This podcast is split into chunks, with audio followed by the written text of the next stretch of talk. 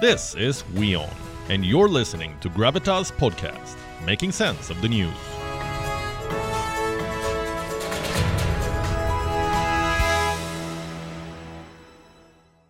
Let's now talk about the earthquake. Yes, the one that struck Turkey last Monday.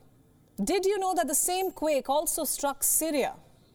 The two countries share a border. Today they share the brunt of the monster 7.8 magnitude quake and its aftershocks and the other two big quakes that followed.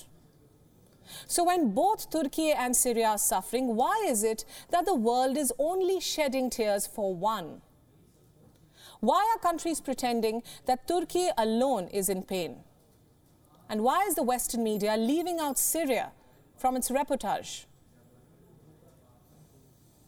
WION World is One is the only international news channel reporting from Aleppo, from parts of Syria, crying out to be heard.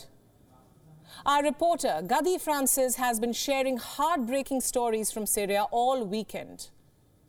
Stories of children being separated from their parents. Stories of children being left to die. Stories of help never arriving.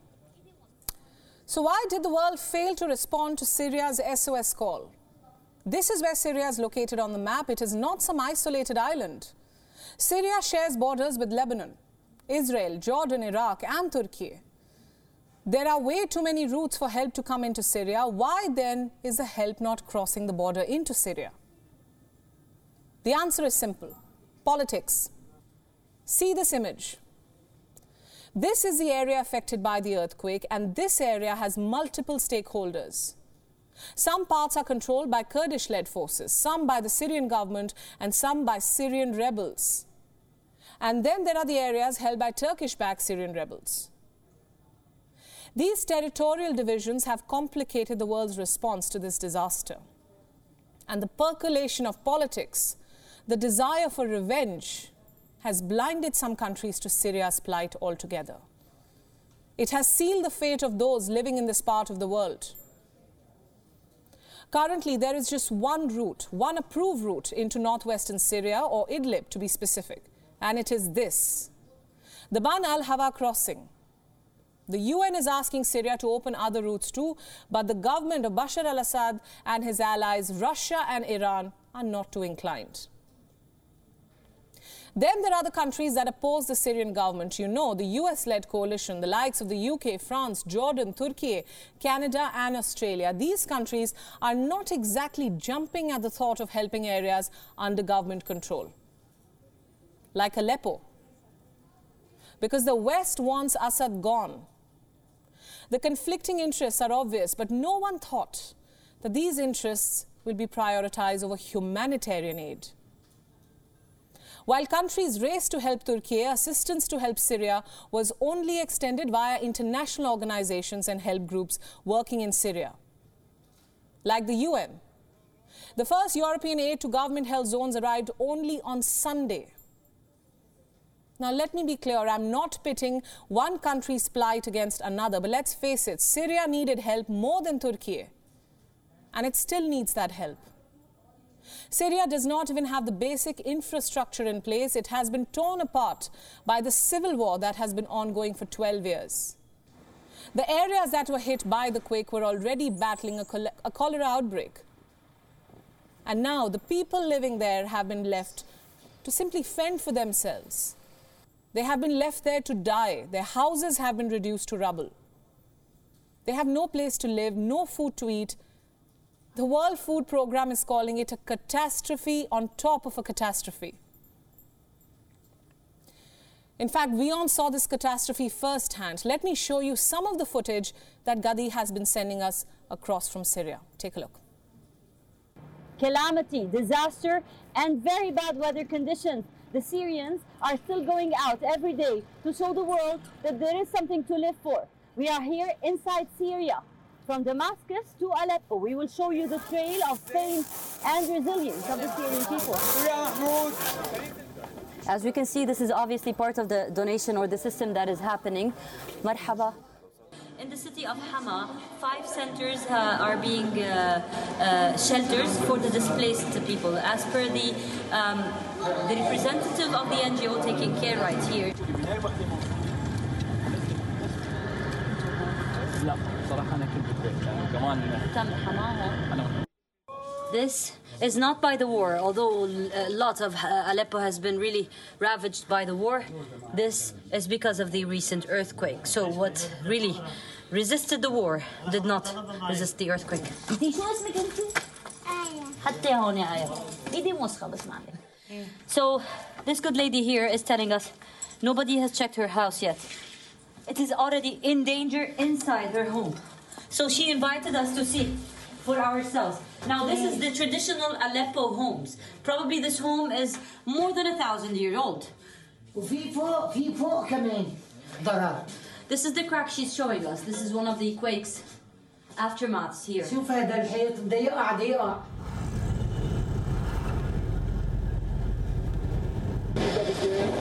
Right now, people, residents of this building, are evacuating their their things, their home, collecting their memories and their lives to flee from this building that is in danger of falling any second.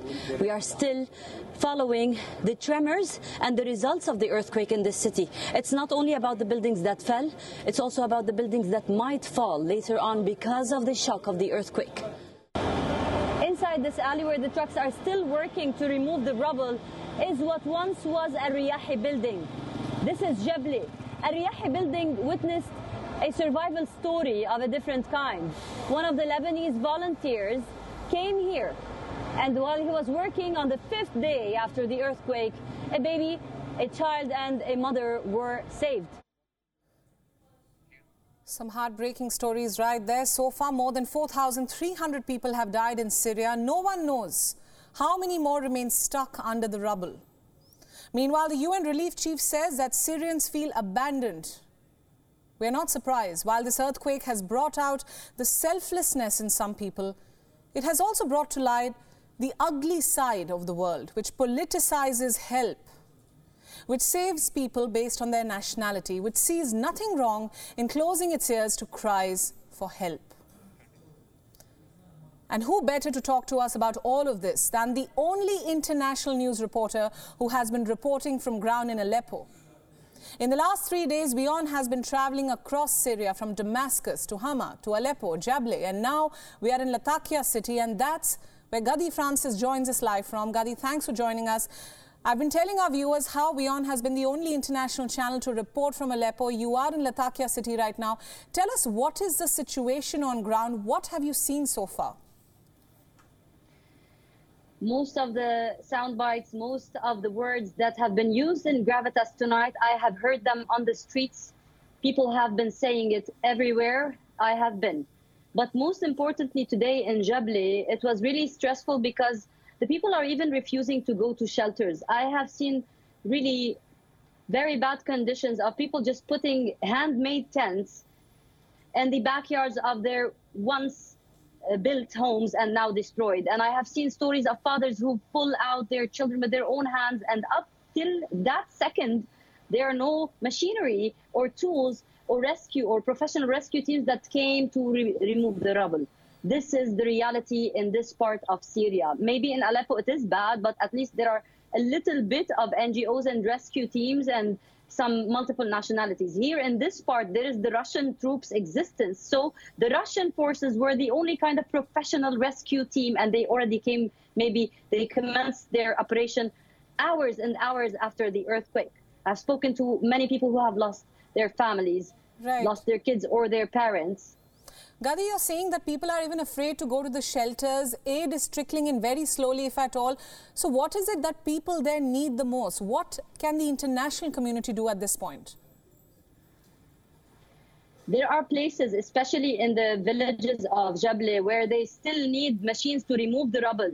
They need people to clean the streets. They need to evacuate and to reduce the danger because many buildings in this country still are in danger of collapsing over the heads of people. I have been walking in streets and people tell me stay to the right or stay to the left because balconies can fall. We need to save and uh, cut down the uh, the world needs to cut down further losses in lives. This is number one. Number two, people need real shelters and they need donations and aid. They need medicine. They need fuel.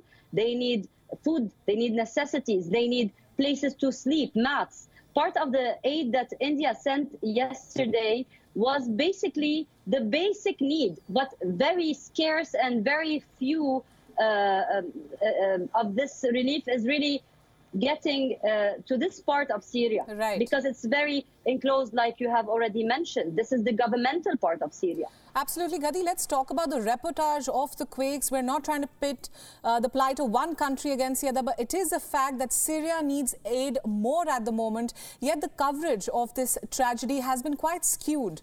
And uh, Western media at large has not reported on what's actually happening in Syria. We, as the platform that we have, the audience that we have from 190 plus countries, you, of course, are getting us live reports from the tragedy. So, how can the international community and the media do their bit? Well, many people don't trust the relief system, if I want to be clear with you. But I have seen on the ground Syrian people helping Syrian people. Two non governmental organizations I can now mention the Syrian Red Crescent, the Syrian Arab Red Crescent is one, and the Syrian Civil uh, Defense is another. Those are the civilians that are helping the civilians in Syria. So, in case people don't want to help the government, these are the two NGOs that I have seen on ground. As per the links on the internet, I'm not sure if this will be delivered. The best choice is to go to the relief system that is uh, uh, these two entities on ground, or to look for ways to get inside and to really hand in aid. You can just come and see people for yourself. If you are in the international community, try to send to these two kind of international entities. Absolutely, Gadi. Thank you so much for all those insights, for all your work today, and of course, over the next couple of days. More power to you. Thank you. That, of course, was WION's Gadi Francis joining us live from Latakia, Syria. You see, this is what separates us from others who claim to be telling you global stories that matter. At Gravitas, we don't just tell you stories from selected countries from around the world. We tell you the stories that others try hard to suppress because it simply doesn't suit their propaganda or because they are too scared to hold the truth to power.